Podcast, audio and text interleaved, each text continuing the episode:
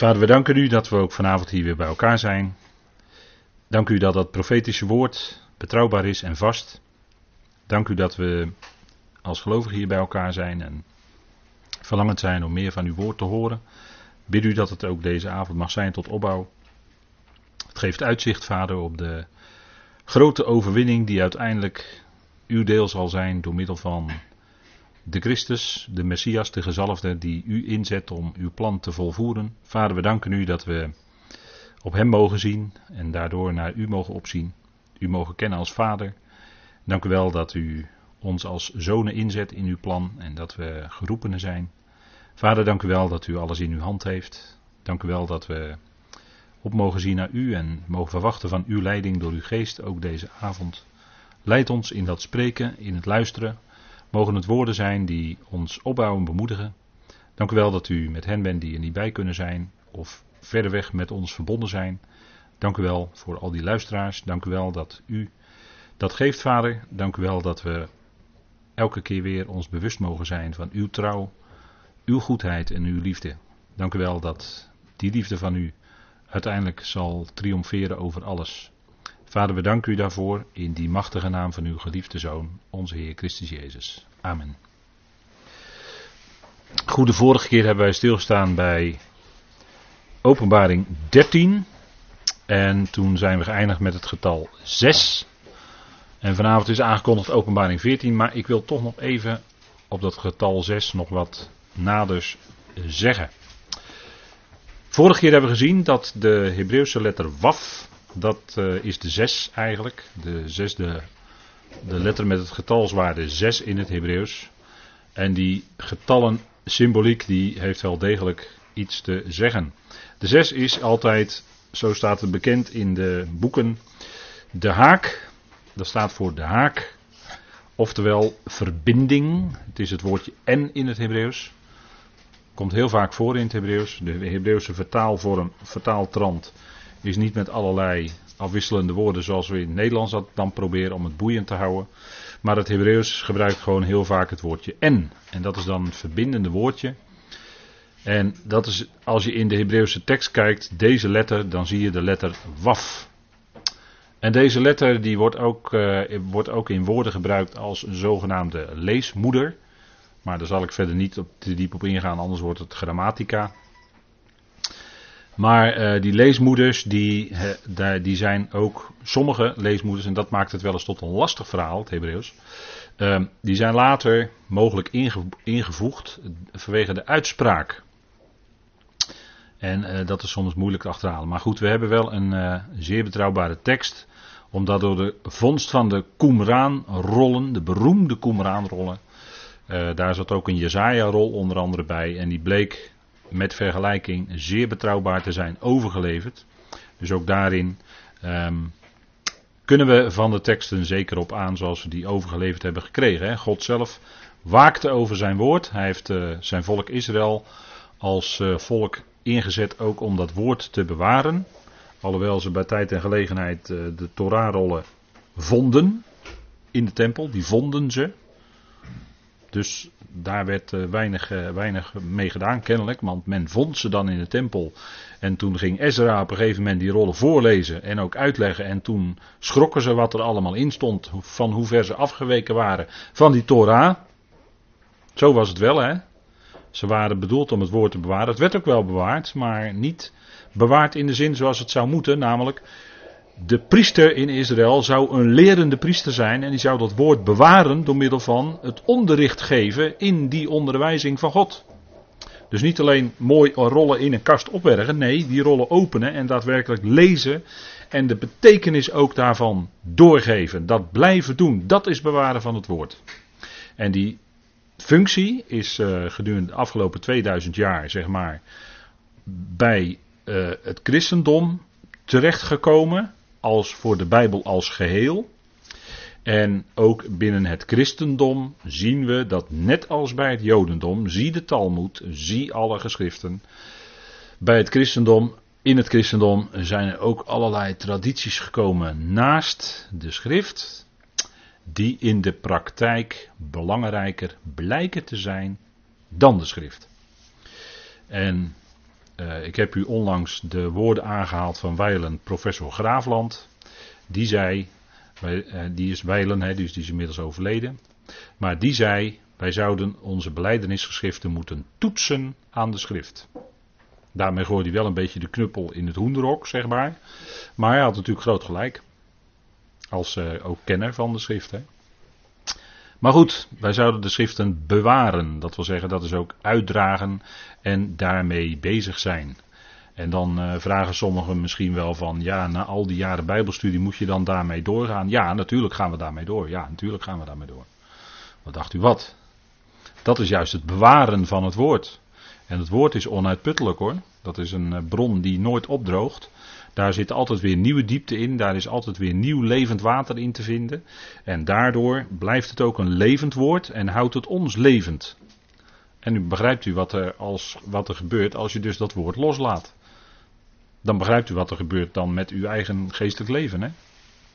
De mens. De waf staat ook voor de mens, het getal 6.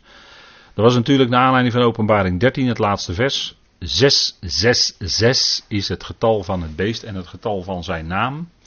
En wie wijsheid heeft, maar dat geldt dan voor de eindtijd, hè, want dan zullen er zijn die wijsheid hebben van het volk Israël. Hè, die zullen dan door de Heer geroepen zijn en wijsheid hebben om dat te berekenen. Die zullen het weten. Die zullen dan het getal van het beest en het getal van zijn naam kunnen berekenen. En dat is nu aan ons uh, niet gegeven, want er zijn in de loop van de geschiedenis al veel pogingen gedaan, zoals u weet. En ja, die bleken toch steeds weer uh, er net even naast te zitten. Hè? Kijk, het getal 6. Uh, eh, in de leer van de getallen. Uh, ik, ik, wijs u maar op een boekje van bijvoorbeeld Dr. E.W. Bullinger. Hè? Die heeft een mooi boekje geschreven, Number in Scripture. En die heeft heel veel getallen zoals ze in de Bijbel voorkomen, heeft hij op een rij gezet en allemaal tekstverwijzingen erbij en ook de betekenis van die getallen. En het getal 5, dat kennen wij als het getal van de genade. En dat is ook het getal van uh, ja, iets wat verborgen is, maar wat dan uit die verborgen wereld, uit, van de geest, naar voren komt. En dat heeft, dat heeft ook te maken met het getal 5. En het getal 5 is zeker ook het getal van de genade. Maar zit je bij de 6, dan doe je, dat is wat de mens, vandaar het getal van de mens, dat is wat de mens altijd geneigd is om te doen. Ja, het is genade alleen, komma, maar, en dan ben je het al kwijt. Dan ben, je de, dan ben je de genade al kwijt natuurlijk. Want dan ga je boven die genade uit. He, 5 plus 1, he, 6 is 5 plus 1 dan wil de mens er iets aan toevoegen, menselijk werk, dat is ook het getal 6, hè? en dat is wat ook gezegd werd tegen de mens. In zes dagen zult gij al uw arbeid doen. Er staat niet dat de mens zes dagen moet werken, maar er staat in zes dagen zult gij al uw arbeid doen. Even, even opscherpen. Hè? Dat betekent niet dat je een werkweek hebt van zes dagen, dat, dat, dat staat er ook helemaal niet. Maar die zevende, want die zevende die dan zou komen, Profetisch is dat natuurlijk de, de grote Shabbat van de duizend jaren. Dat, uh, daarvoor was die zevende dag natuurlijk ingesteld. Hè. Niet dat God moest uitrusten. Kom nou, dat is natuurlijk belachelijk hè, om van God te zeggen dat hij uit moet rusten. Kom, kom. Even, even helder blijven. Hè. God rust niet uit hoor. Nee, God stopte, dat staat er dan ook. God stopte van het werk, van het herstelwerk op de zevende dag. En dan gaf het aan Israël, staat in de wet, hè, de tien geboden. Sabbatsgebod staat in de wet en de moest je aanhouden, anders de doodstraf. Staat er allemaal bij, hè? Staat gewoon allemaal in de wet. Hè? Maar dat is de Sabbat, die moet de Jood houden. De Shabbat. Als rust, als teken, type eigenlijk van de grote rust waarin Israël en de volkeren zullen zijn in de komende duizend jaar. De grote zevende dag, waar de rabbijnen ook naar verwijzen. En dat is dan het, einde ook eigenlijk van het judaïsme. Hè, want het judaïsme heeft een aantal punten, onder andere de messiasverwachting. Nou, als die messias gekomen is, dan is die messiasverwachting voorbij. En dan kunnen al die punten van het judaïsme aan de kant geschoven. Want dan is de messias gekomen. Dat is het einde van het judaïsme. Hè. Dat zeggen de rabbijnen zelf ook hoor. Dat is het einde van het judaïsme. Dan is de messias gekomen. En dan, is, dan gaat die duizend jaar aanbreken. Die zevende dag van rust voor de volkeren. En voor ons is dat als je het wil eh, voor onze geestelijke betekenis daaraan wil ontlenen, dan verwijs ik u naar Hebreeën 3 en 4, dat wij zouden ingaan in de rust van het geloof. Dus we zouden stoppen met onze eigen handjes te werken om te willen toevoegen aan de vijf. Nee, we zouden ingaan in de rust van het geloof. Het is volbracht. God werkt zijn werk, willen en werken in ons uit. Dat is ook die rust. En dan zijn we wel bezig, maar we leven wel dan vanuit de rust van het geloof. Nou, dat is de zeven, hè. En, maar die zes, kijk, met die zes ben je nog net één tekort aan de zeven. Dan ben je als mens nog aan het werk. En dat is wat ook in een dubbel opzicht, hè, dat komt dan in dat boek van Bullinger, want daar heb ik dat uit. Um, daar, die wijst ook bijvoorbeeld op verdeeldheid. Hè. Zes kan ook duiden op verdeeldheid. Kijk maar in de tabernakel en in de tempel. Heb ik het plaatje ook hier afgebeeld. De tafel van de toonbroden, dat zijn twee keer zes broden. En wat gebeurde er? Die stammen bleken verdeeld te zijn. En dan zegt u ja, in twee en tien stammen, ja, maar het duidde wel degelijk op de verdeeldheid. dat kan een dubbele zes ook uitdrukken, verdeeldheid. Terwijl het als het twaalf is, dat is de volkomen regering zoals God die wil hebben, maar dan is het ook een complete twaalf. Als de Israël, de twaalf stammen, over de volkeren zullen regeren. En als de twaalf apostelen zullen regeren over de twaalf stammen. Dan heb je die volkomen regering. Die is goed, want die is door God ingesteld. Maar als je twee keer zes hebt, is het nog verdeeld.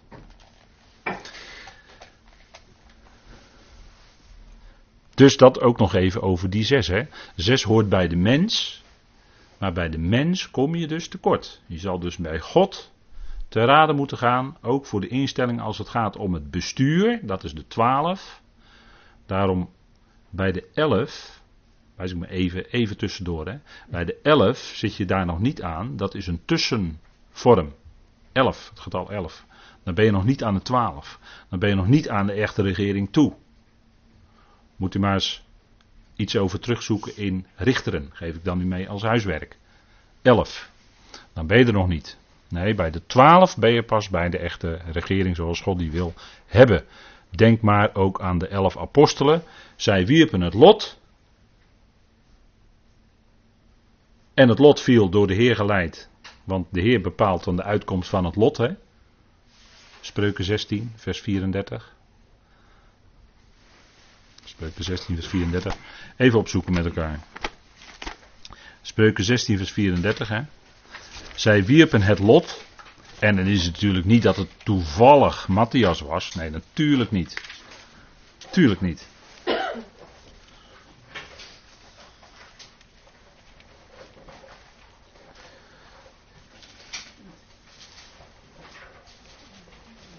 Spreuken 16. Ik zei vers 34, maar dat bestaat helemaal niet. Het is vers 33. En ik lees u even vanaf vers 31. Neem we nog even gelijk iets mee.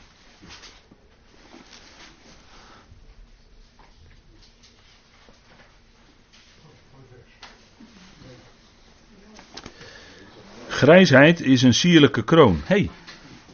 Hey. Mensen vinden het vaak helemaal niet leuk als ze grijs worden, maar ja, misschien toch eens uh, Spreuken 16 lezen. Ze wordt gevonden op de weg van de gerechtigheid. Dat is wel mooi, hè? Dat is wel mooi. En dan vers 32. Een geduldige is beter dan een dappere held. Hey. Hey, dan worden we eventjes in ons denken gecorrigeerd, hè? Een geduldige is beter dan een dappere held. En wie zijn geest beheerst, dus geen kort lontje heeft, is beter dan wie een stad inneemt. Kijk, met geduld en beheersing, daar in het leven bereik je iets meer, waarschijnlijk meer dan dat je zou bereiken, dan dat je in ongeduld je me eventjes vooruit grijpt op. Of even meent jouw gang te gaan zonder al te veel nadenken. Ongeduldig bent. Want je wilt snel jouw doel bereiken.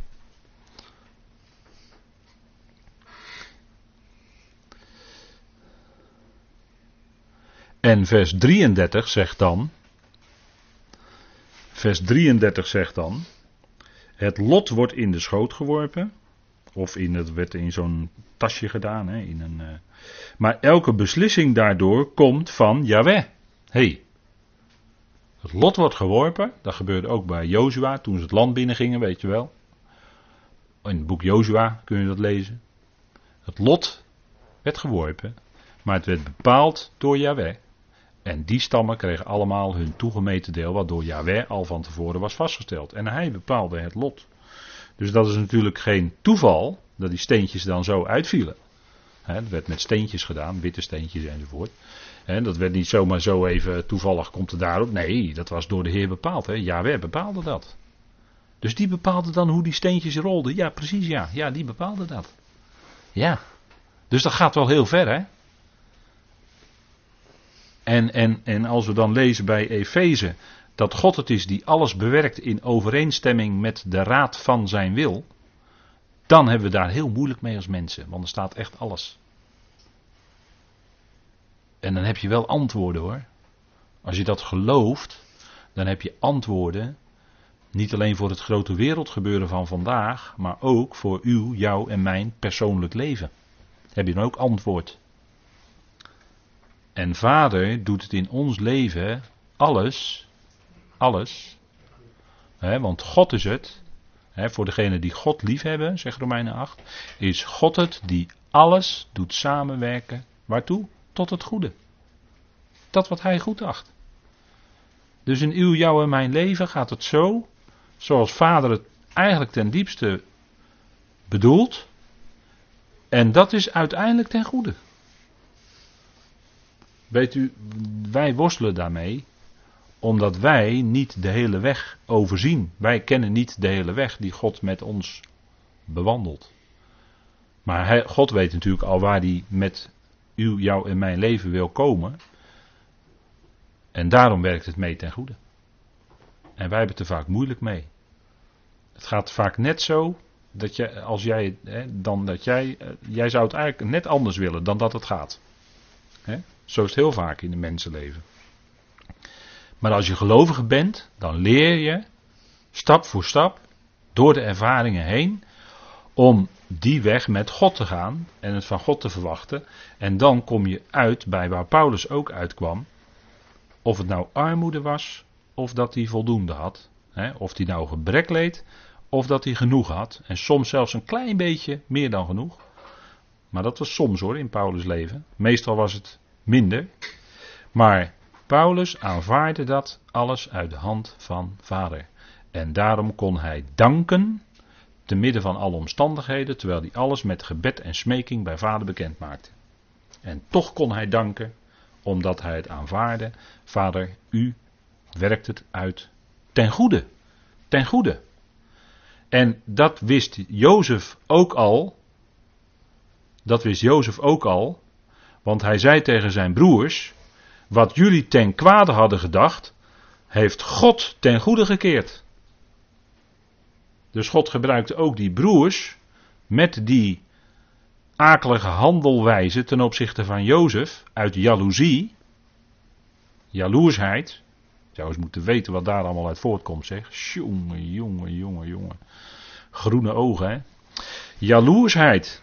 Nou, bij die broers, kijk eens wat ze met Jozef deden. Ze gooiden hem in de put. Nou ja, het was dat er nog één broer tussen beiden kwam. Waardoor hij verkocht was natuurlijk Gods plan, hè, uiteraard. God gaf in het hart van die broer dat hij tussen beiden kwam. En dat Jozef verkocht werd naar Egypte en daar alsnog later onderkoning werd. Tuurlijk was allemaal Gods, precies Gods plan. Met Jozef. En daarom zei Jozef, wat jullie ten kwade hadden gedacht, heeft God ten goede gekeerd.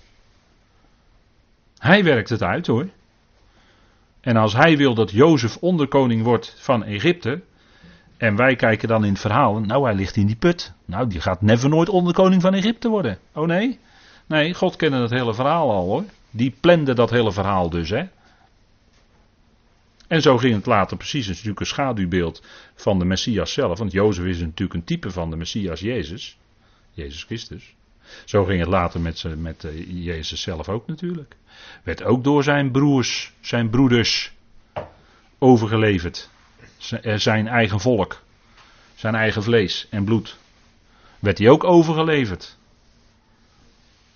En werd hij ook als het ware in de put gegooid, ten dode aan het kruis genageld. Dat is, dat is precies hetzelfde, alleen aan het kruis was het natuurlijk nog niet bekend in het Oude Testament. Maar hij werd ook overgeleverd ten dode. Maar God wekte hem op. Opstanding uit de doden. Dat was natuurlijk bij Jozef ook, dat hij uit die put kwam. Was in feite ook opstanding uit de doden. En later nog een keer. Dat zijn allemaal beelden en typen die erin zitten. Allemaal schaduwbeelden naar de Messias toe. Nou, dat is het werk van de mens. Hè. Het werk van de mens schiet tekort. Maar Gods werk is voorkomen. De mens denkt dat hij de regie in handen heeft. Ja, ja. Kijk, dat is de zes, hè? dat is de mens. Dat is de mens. En zo hebben we ook in het boek Nehemia, prachtig boek, daar hebben we ooit eens eh, ook les over gehad. Die ging muren bouwen, weet u wel, van Jeruzalem. En dan lezen we in het boek Nehemia, dat vertelt Dr. Bullinger in zijn boek Number in Scripture, dus daar heb ik het vandaan. Die zegt er zijn zes momenten dat het werk van Nehemia, van de muren bouwen, geprobeerd werd om dat te dwarsbomen. Zes, daar heb je meer. Tegenwerking door mensen. En dat gebeurde, u ziet de hoofdstukvermeldingen erbij op deze dia. 2 vers 10, 2 vers 19, 4, vers 1 tot 4, 7, 8, 6, vers 1, 2, 7, 9, 6, vers 10 tot 14. Zes momenten van zes facetten waarin Nehemia werd tegengewerkt in het bouwen van de muren. En dat, dat gebeurde bijvoorbeeld door middel van een aanklacht die volkomen onterecht was. U moet het allemaal maar even nazoeken, hè, want dat voert voor nu even te ver. Maar door bespotting en verachting. Of, en natuurlijk, u begrijpt hè, opbouw van de muren. We zouden in de gemeente alles doen wat is tot opbouw van de gemeente. Want daar heb ik het nu eigenlijk over. Want dat is het beeld wat erin zit. Bespotting en verachting. Denk erom wat Paulus overkwam. En wat mensen die Paulus volgen, wat die overkomt. Zijn dezelfde dingen. Het zijn dezelfde dingen. Hoofdstuk 4. Negatief afbrekend gepraat. Ik hoef toch dat verder niet in te vullen. Hè? strijd, onderlinge strijd, openlijke tegenwerking. Gebeurt allemaal hoor in gemeentes, gebeurt allemaal gewoon.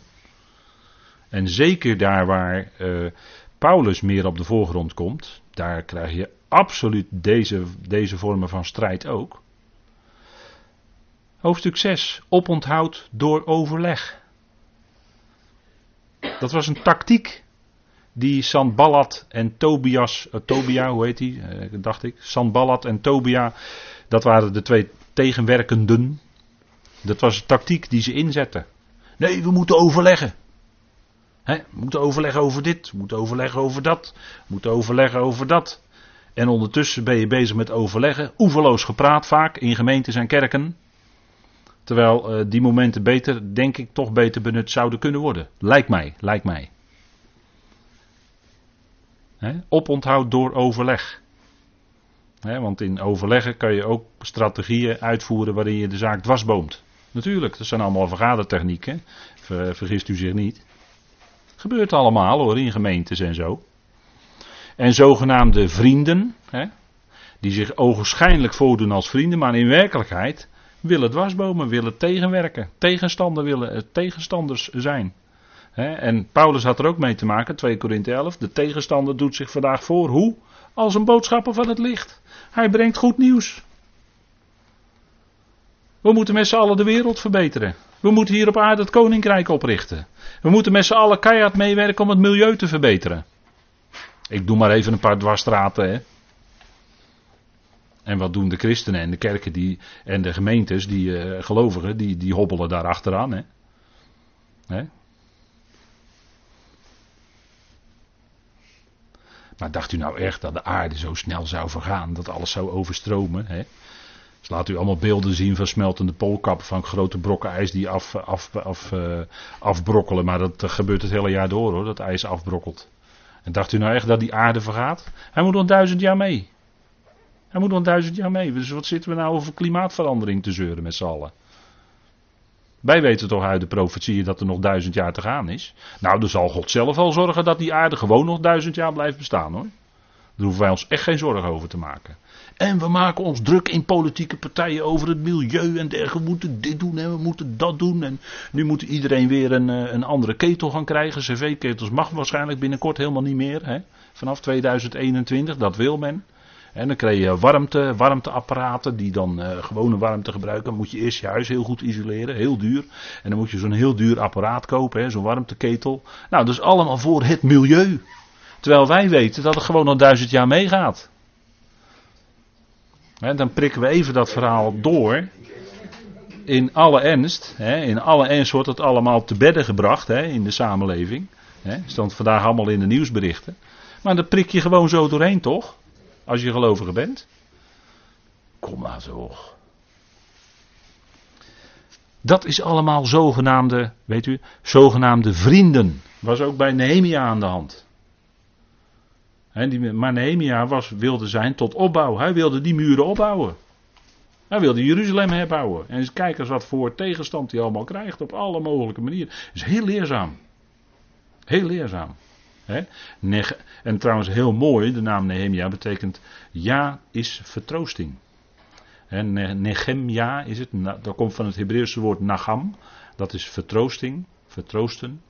En ja, dat is de afkorting van Yahweh. Dus ja is vertroosting. Nou, daar hebben ook wij al onze troost vandaan. Hè. Waar komt die vandaan? Nou, die komt bij de Heer vandaan natuurlijk. En dan hebben we, ook als het tegenstand is, en die is er, want rondom het woord is altijd strijd, zoals u weet. En die troost hebben we dan bij de Heer. Hè? De troost, hij troost ons als het moeilijk is, als we lijden en verdrukking meemaken. Dan vertroost Hij ons, zodat we ook anderen weer kunnen troosten met de troost waarmee we zelf vertroost werden. Dat is wat. Dat is wat. en, en dat is wat je. En dan ga je door, maar u ziet zes punten. Hè? Zes. Menselijke oppositie. En met de wapenrusting weten we dat achter die mensen, daar zit nog wat, hè? Wat die mensen gebruikt om. En daar hebben we die wapenrusting voor nodig. Geestelijke wapenrusting. Dat is nodig hoor, in deze tijd.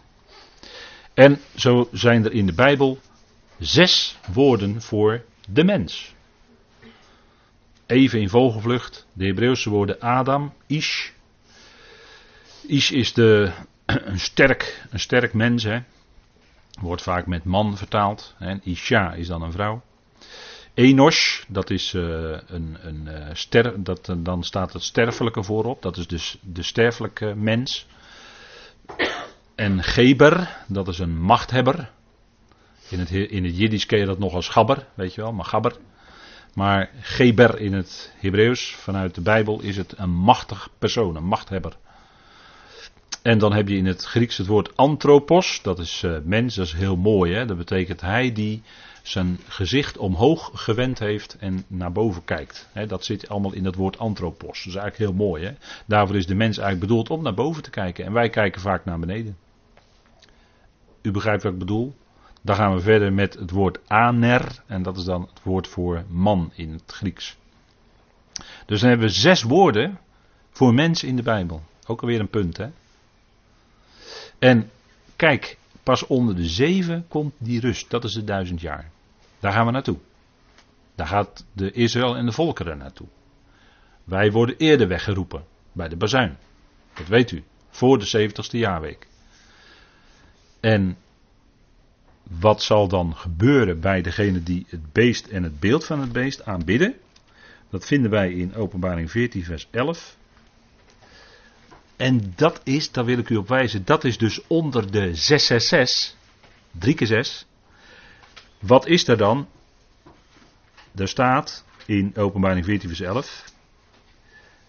En dan gaan we natuurlijk in de volgende keer, zullen we daar denk ik wel aan toekomen.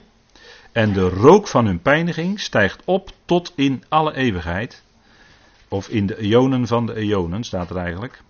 En zij die het beest en zijn beeld aanbidden, hebben dag en nacht geen rust. Kijk, onder de 666 heb je geen rust. Die rust komt pas bij de zeven. Dat is Gods volkomen, dat is Gods volkomenheid, Gods volkomen werk in deze schepping, deze oude schepping. Hè? Want bij de acht begin je bij een nieuwe schepping. Maar in deze oude schepping is de 7, vandaar dat je in openbaring ook heel vaak het getal 7 tegenkomt. Dat zijn we al regelmatig tegengekomen.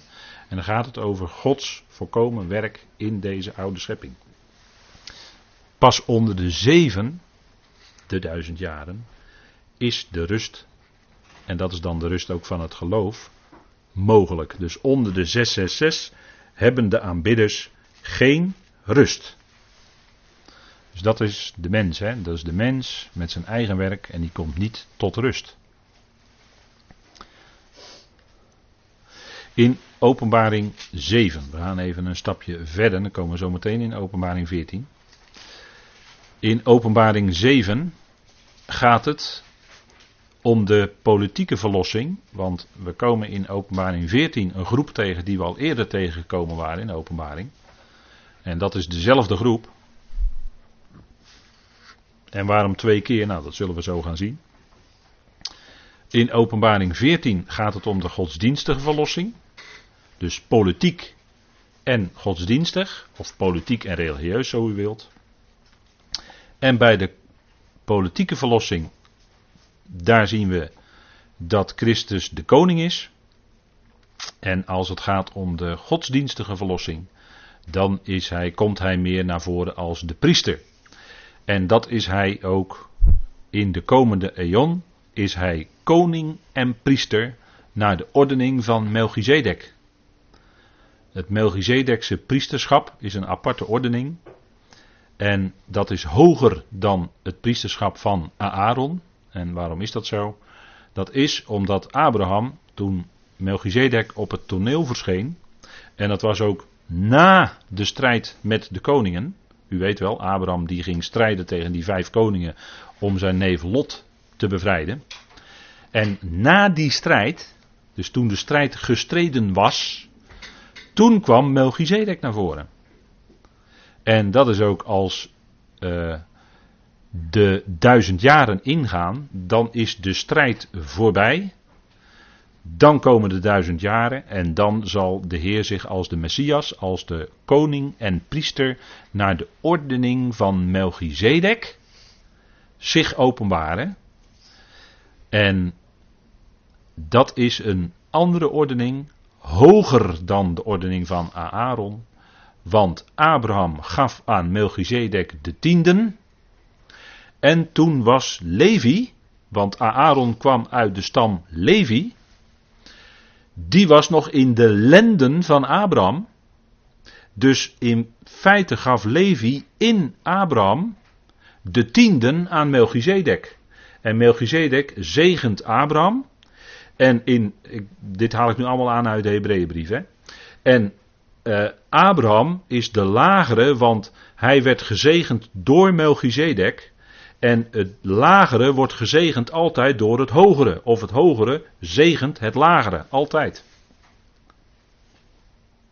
Dat is wat, wat u in Hebreeën, in hoofdstukken 5, 6, 7, uh, misschien ook nog iets van 8, denk ik, uit mijn hoofd gezegd. Uh, gaat allemaal over dat priesterschap, dat koningschap, naar de ordening van Melchizedek. En dat is dus niet langer Mozes, maar, of Aaron, maar dat is Christus.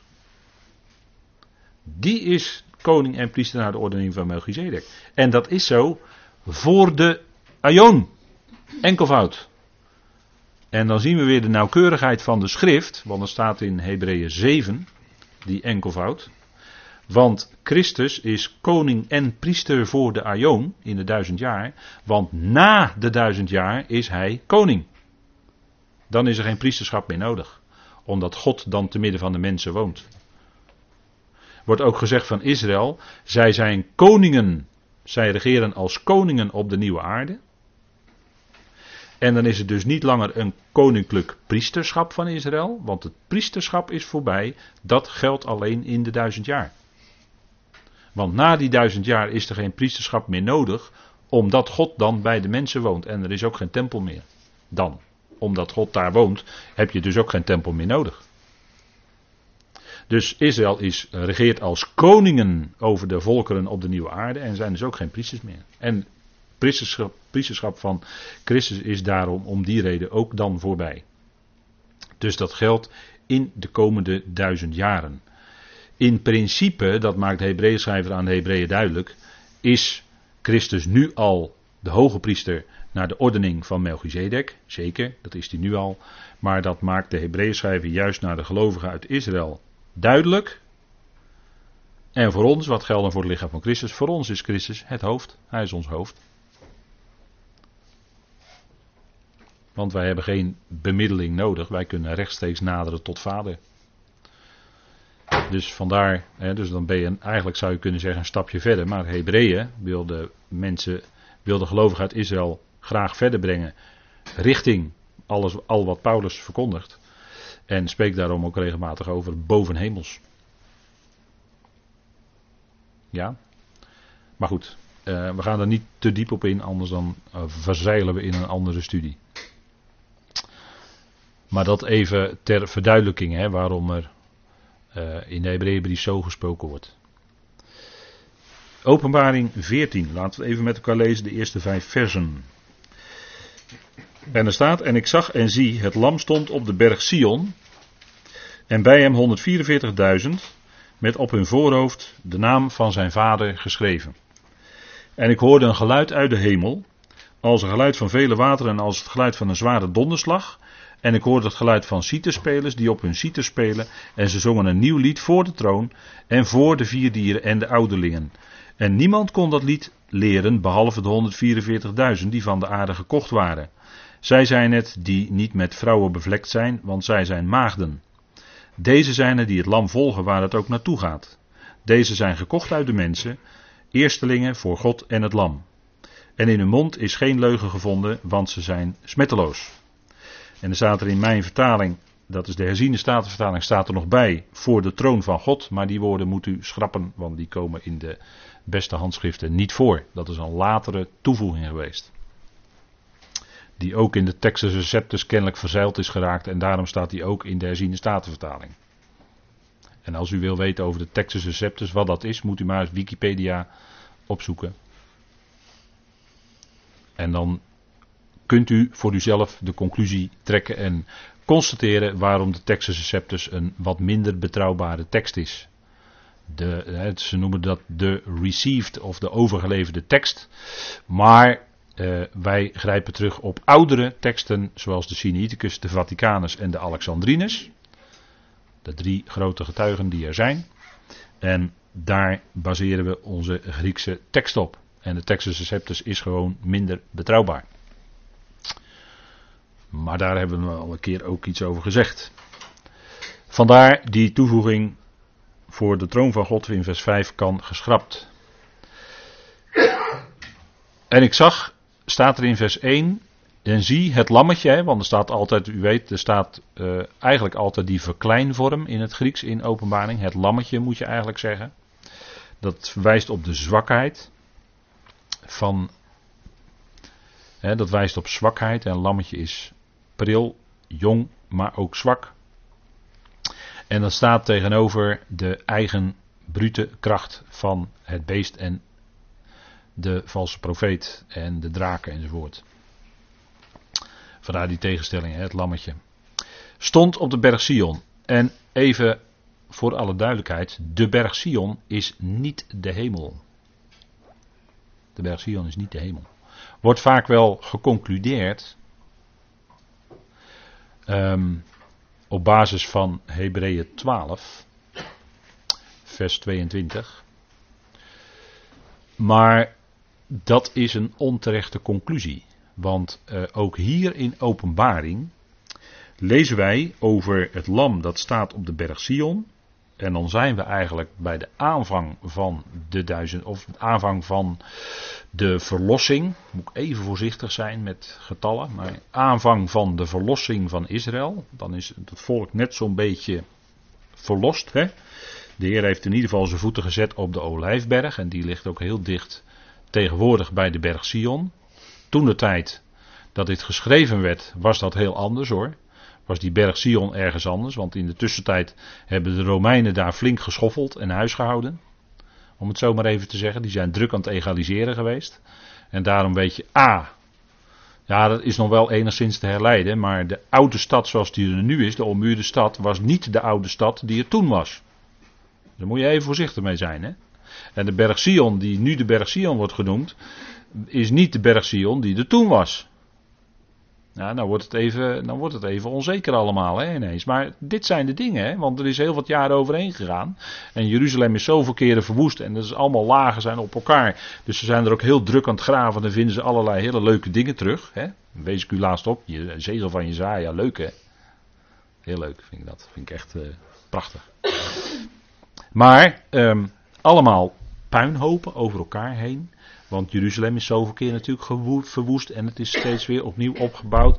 Dus als je weer terug wil gaan naar de lagen waarin de Heer Jezus op aarde was, of waarin David leefde, ja, dan moet je heel ver teruggraven.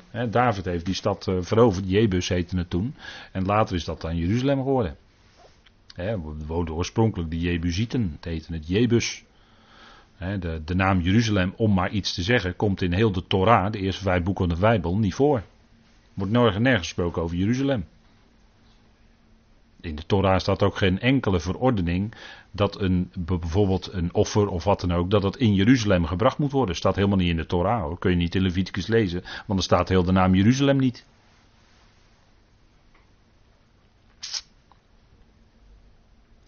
Maar de berg Sion, laten we even aannemen dat het de berg is die nu de berg Sion heet. Laten we het even dat voor het gemak aannemen, omdat ja, we zitten er nu toch wel heel dichtbij de, de wederkomst van, uh, van Jezus Christus.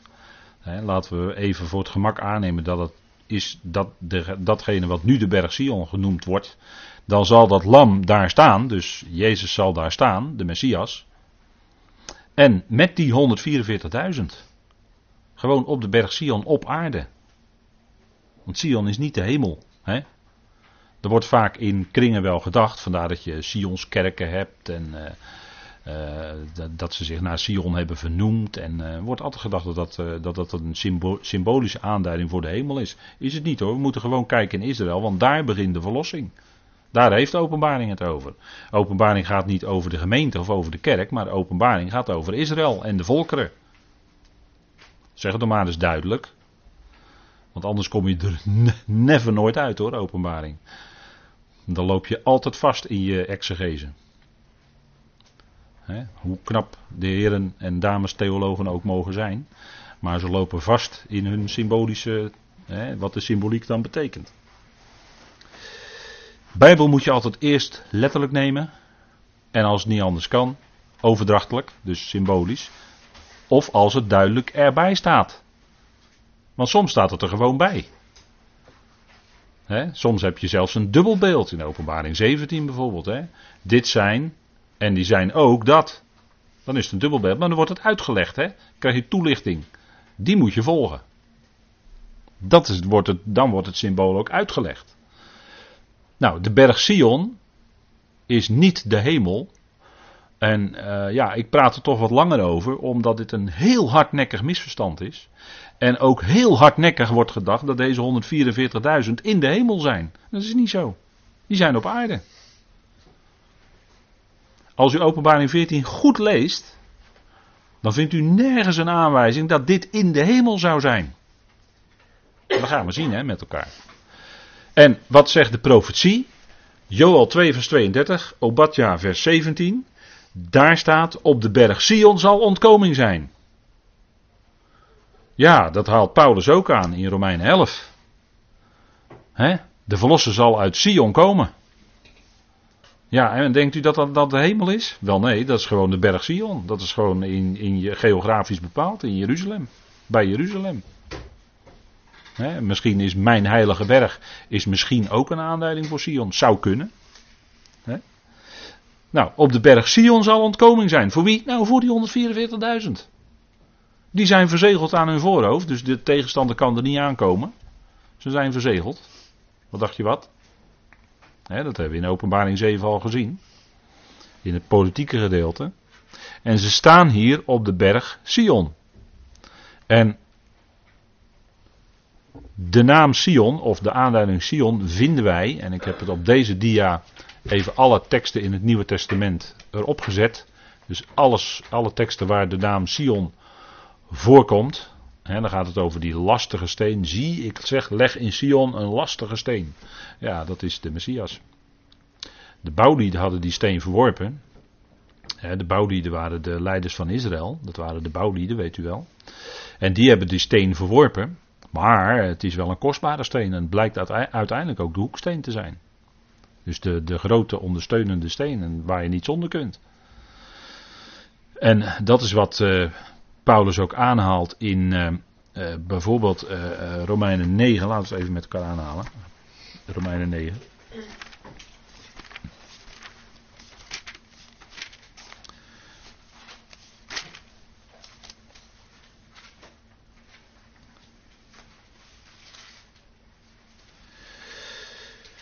Zoals geschreven staat, Romeinen 9.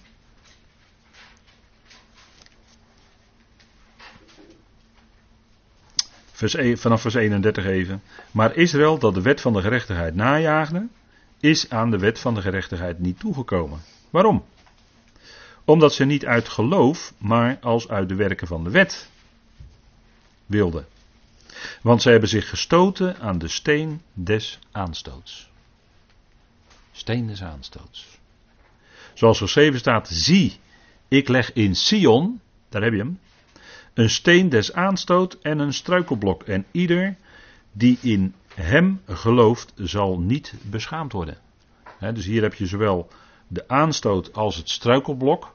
Dus eh, zowel de proskomma als de scandalon dus uh, de scandalon is eigenlijk, uh, weet u wel, die, uh, die klem die een stroper zet, die open ligt. En als dan een dier zijn poot erin zet, dan klapt die dicht. Dat is een scandalon. Dat is eigenlijk een valstrik. He, dat wordt in uh, Galaten 5 wordt dat woord ook gebruikt. Hè? Dat woord valstrik. Over het kruis. Moet er nog maar eens nazoeken. Hè? Het kruis is een valstrik. Maar hier gaat het over valstrik voor Israël. En een steen des aanstoot is dat waar je je aan stoot en waar je over struikelt. Dat is die proskomma, die wordt hier ook gebruikt. En die legt God in Sion, dat is de Messias. Want het ging niet om hun werken, maar het ging om geloof. Dat is het punt voor Israël.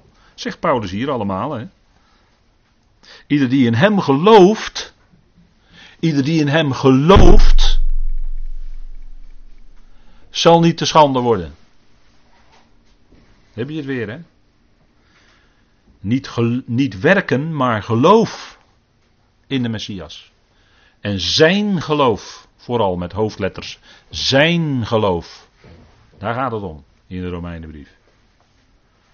Nou, dat is voor, voor Israël een, een lastige zaak, want Israël wil het doen, doen, doen, werken, werken. dat is typisch Sion. Sion, het Hebreeuwse woord, begint met een tzadé. Dat is de vishaak, dat is de vishaak, hè. Maar die begint met, uh, de naam Sion in het Hebreeuws betekent droogte. En rondom Jeruzalem, en zeker vanaf het voorjaar tot, tot uh, diep in de herfst, is het daar heel droog hoor. Als u daar een paar keer bent geweest in Jeruzalem in, in de warme tijd, nou, overdag uh, boven de 35 graden. Droog droogte alom. Vandaar Sion, hè, betekent droogte. Kijk, Sion in de profetie, want uh, de berg Sion, dat komt in openbaring natuurlijk niet zomaar uit de lucht vallen. Maar daar lopen natuurlijk allerlei lijntjes, liepen er al vanuit de profetieën. En dan wordt het hier in openbaring, kom je ineens, hé, hey, kom je op de berg Sion. Nou, Sion is in de profetie heel belangrijk. Ik heb u een aantal, ik heb een aantal teksten, dat is maar heel beperkt hoor, want het komt echt wel vaak voor. Uh, een aantal teksten heb ik hier uh, uit, de, uit de nacht naar voren gehaald. Bijvoorbeeld uh, Jezaja 29, er staat er wordt gestreden tegen Sion. Nou, dat zal zeker, dat gebeurt al nu, maar dat zal straks letterlijk met legers. Wie, wie riep dat nou? Die Turkije, hè? die riep toch, we moeten een leger van 5 miljoen moeten we op de been brengen. Onlangs, hè? Over strijd gesproken, over het lotdeel. Hè? Strijd van het lotdeel is dat. Dat, dat wordt, eh, dus zegt u is allemaal retoriek. Maar ja, stel je voor dat uh, er eentje in staat is straks om een leger van uh, nog veel meer miljoen op de been te brengen. Tegen misschien wel 200 miljoen. 200 miljoen. Twee keer 10.000, tienduizendtallen. Hè, staat allemaal in openbaring. Nou, dat is wat hoor. Als, stel je voor dat dat zou gebeuren. Jezaja uh, 29, als we dat even opzoeken met elkaar. En dan gaat het over die toekomst.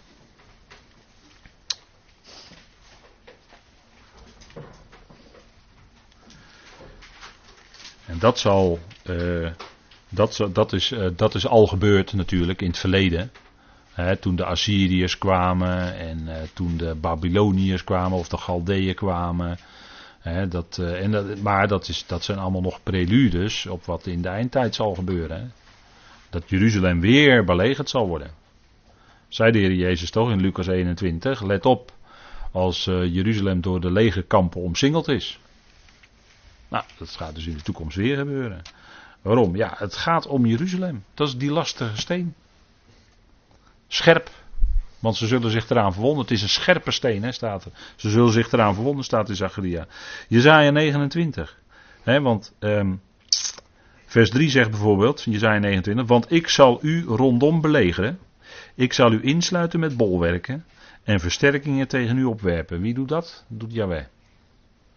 Door middel van vijandige volkeren. Want hij slaat bij gelegenheid haken in de kaken om ze te trekken. Ja, ja. Dat staat ook in uh, Ezekiel 38 en 39 bijvoorbeeld. Hè. Ik noem maar wat. En dan staat er in vers 8: Het zal zijn zoals wanneer een hongerige droomt en zie hij eet. Maar als hij ontwaakt is hij nog onverzadigd. Hè. Belegering van de stad. Krijg je honger en dorst. Of zoals wanneer een dorstige droomt en zie hij drinkt, maar als hij ontwaakt zie hij is uitgeput en nog versmacht hij. Zo zal het met de menigte van alle heidevolken zijn, die strijden tegen de berg Sion. Want dan keert de Heer het om, dan keert de Heer het om. En dan zal hij zorgen dat die natieën die nu Sion belegeren, de berg Sion, dat die zelf honger en dorst lijden in plaats van de bevolking van de stad. dus dan keert de Heer het om. Zij aarzelen, sta daarover verbijsterd. Ze zijn verblijd, roep daarom. Ze zijn dronken, maar niet van wijn. Zij waggelen, maar niet van sterke drank. Want Yahweh heeft over u uitgegoten een geest van diepe slaap. Daarom kunnen zij het niet zien. Hè? Dat is vandaag aan de dag nog steeds. Want Paulus haalt deze woorden aan in Romeinen 11. Tardema staat er dan in het Hebreeuws. Dat betekent een soort uh, uh, ja, diepe verdoving. Gesloten heeft hij uw ogen de profeten en uw hoofden de zieners heeft hij bedekt. Heeft hij bedekt. Wie doet dat? Yahweh. Die geeft een geest van diepe slaap, van verdoving. Die sluit de ogen toe van de profeten. Die bedekt de hoofden van de zieners. Het is wat. Het is wat. Als het afvallige, dan is dat een werk van de Heer Totdat, totdat hij de ogen opent. En dan zegt de Heer misschien wel Ephata. Dan gaan de oortjes en de oogjes gaan open. Ja. Strijden tegen Sion. Gebeurt hè. Sion zal ook bevrijd worden door Yahweh. Even een paar hoofdstukken verder. Jezaja 31. dit is slechts een uh, hele kleine bloemlezing van begrip Sion, maar als u een uh, concordantie heeft en u kunt dat in het Hebreeuws nazoeken, dan uh, kunt u vele teksten kunt u, uh, nazoeken. Hè? Dat is een behoorlijk werkje. Want zo heeft de Yahweh tegen mij gezegd, Jezaja 31 vers 4, zoals een leeuw of een jonge leeuw grom boven zijn prooi, al wordt tegen hem een menigte herder samengeroepen, hij ontstelt niet door hun stemgeluid en hij krimpt niet ineen door hun menigte, zo zal de Heer van de legermachten neerdalen, Yahweh Zebaot, om te strijden om de berg Sion en zijn heuvel. Wie is dat? De Heer Jezus Christus. Dat is Yahweh Zebaot die zal neerdalen. En die zal zijn voeten zetten ook op de olijfberg, hè, staat in Zacharia. Maar hier staat ook dat hij neer zal dalen, persoonlijk, hoogst persoonlijk, om zijn volk Israël te verlossen. Ja, ja, dat zal gaan gebeuren, dat is toekomstmuziek. En Vers 9 staat dan: En zijn rot zal van angst verder trekken en zijn vorsten zullen ontstellen door de banier, spreekt Yahweh, die op Sion een vuur heeft en in Jeruzalem een oven. En dan zal het vuur en een oven, het vuur zal dan uitgaan van Sion en Jeruzalem om de tegenwerkende volkeren te richten. vuur is een beeld van gericht in de schrift. Vaak, hè, maar dan staat het erbij als het zo is. Dan is het als een vuur. En in de toekomst, Jezaja 2 vers 4, dus die bekende tekst, dat de onderwijzing, de Torah, de onderwijzing, zal uitgaan vanuit Sion en het woord van Yahweh uit Jeruzalem. Dat zal uitgaan over de volkeren.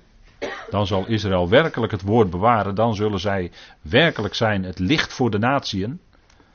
maar dat is nog toekomstmuziek. Dan zullen zij in hun bediening zijn als zonen van de Allerhoogste. En dan zullen ze die, dat, dat woord en die onderwijzing van Jahweh zullen zij aan de natieën leren. Ja. Als onderricht. En, en stukje bij beetje gaat men dan ontdekken, ook in Israël, wat het offer van de Heer betekend heeft. Vandaar dat er nog een offerdienst is, hè, zoals het in Ezekiel staat. Dat is onderwijs achteraf. Worden facetten van wat de Heer gedaan heeft, zullen dan duidelijk gemaakt worden. Want we zitten dan in het evangelie van de besnijdenis. En in de nieuwe aarde zal het nog verder gaan. En zullen ze langzaam maar zeker uitkomen bij wat Paulus al lang geleden onderwezen had. Maar dat zal dan pas in de, in de loop van de tijd van de nieuwe aarde zal dat meer duidelijk gaan worden.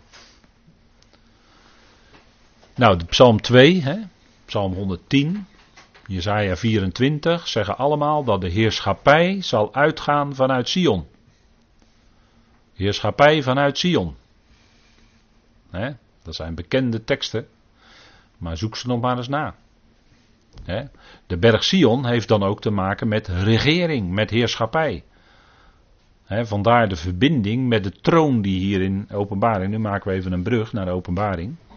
Vandaar de verbinding met de troon, de troon van God.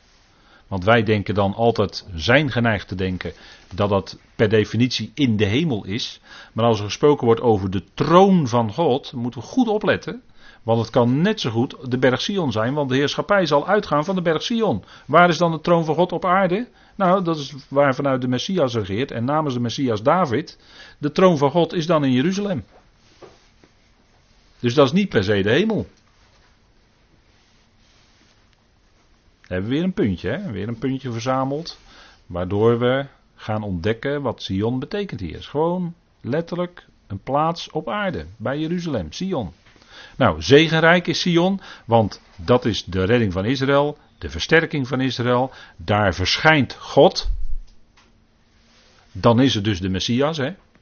Jezus. Want God zelf is geest, die is onzichtbaar, onhoorbaar.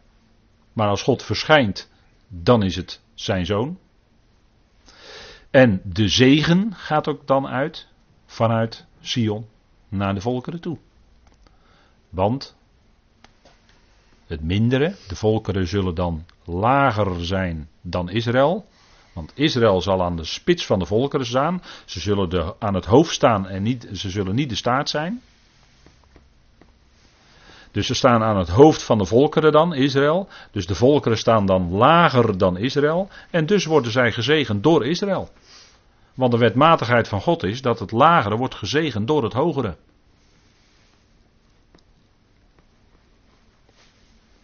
Dus de zegen gaat uit vanuit Sion. Hè? En dan staat er, zie, ik zag een lammetje. Het contrast, ik heb het u al even genoemd.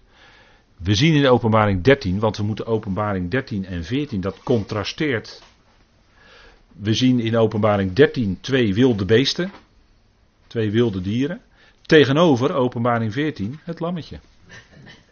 Wilde verscheurende beesten tegenover een onschuldig, waarschijnlijk zwak lammetje. maar als die komt om te bevrijden, dan wordt hij ook gezien. de Heer wordt ook natuurlijk gezien als de leeuw van Juda. Zeker, maar dat is een ander beeld. Maar we moeten hier de symboliek verstaan. Waarom wordt de Heer aangeduid als het lammetje? Nou, dat is tegenover die wilde beesten. Tegenover dat brute geweld van de draak. ook een mythische figuur natuurlijk, hè, een draak. die kom je regelmatig tegen in allerlei. Uh, ja, je komt ze wel eens tegen, ja. Ook in Nederland hè, heb je ook uh, verschillende dingen die met draak. Nou goed. Um, en, wat staat er dan? Even nog een tegenstelling tussen de 144.000 en wat in, en wat uh, in het vorige hoofdstuk staat. En met het, ik heb het met een hoofdletter geschreven, want dat is de aanleiding voor het lammetje. En met het, maar er staat verder niet het woord lammetje dan, maar dan moet je dan wel erbij denken, zeg maar. Dat is een ellips. 144.000 hebbend zijn naam, staat er voluit, en de naam van zijn vader op hun voorhoofd geschreven. Dus die hebben de naam van het lammetje en de naam van de vader van het lammetje op hun voorhoofden geschreven. Zo staat het er. En dat is tegenover die aanbidders van het beeld van het beest en van het beest, want die hebben op hun voorhoofd 666 of het getal van de naam of de naam van het beest staan. Ziet u? Ziet u het contrast, de tegenstelling? Hier is de naam van God, de naam van zijn vader. Yahweh. Yahweh, de naam van de vader, zoals Yahweh. Als we het hebben over de naam van het lammetje, dan is dat Jezus. Yahweh, redder. verwijs ik u naar de studie Filippenzen. Hebben we dat gezien met elkaar. De naam, de naam boven alle naam, nou, dat is Yahweh. En dan in de naam Jezus is dat Yahweh, redder. Ja. En in die naam zal iedereen uiteindelijk ook zijn knieën buigen. Maar er staat duidelijk openbaring 13. De aanbidders van het beest en het beeld van het beest. Dus de opgelegde wereldreligie van de eindtijd. Hè, dan wordt het dringend opgelegd. Die hebben ook iets op hun voorhoofd. Maar deze, die zijn A, verzegeld aan hun voorhoofd. En B, ze hebben de naam van het lammetje en van, van zijn vader op hun voorhoofd staan. Dus ziet u tegenstellingen.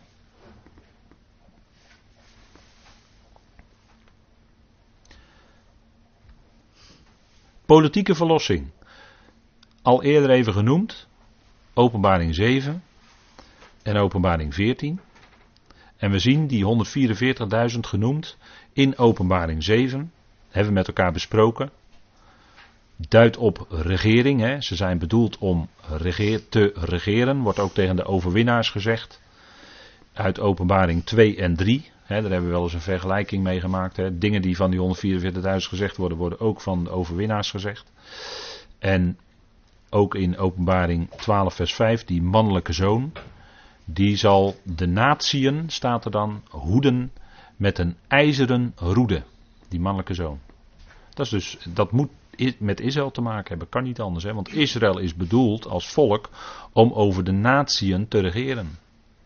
Dus een ijzeren roede is dan voorbehouden aan Psalm 2, de Messias, en aan Israël.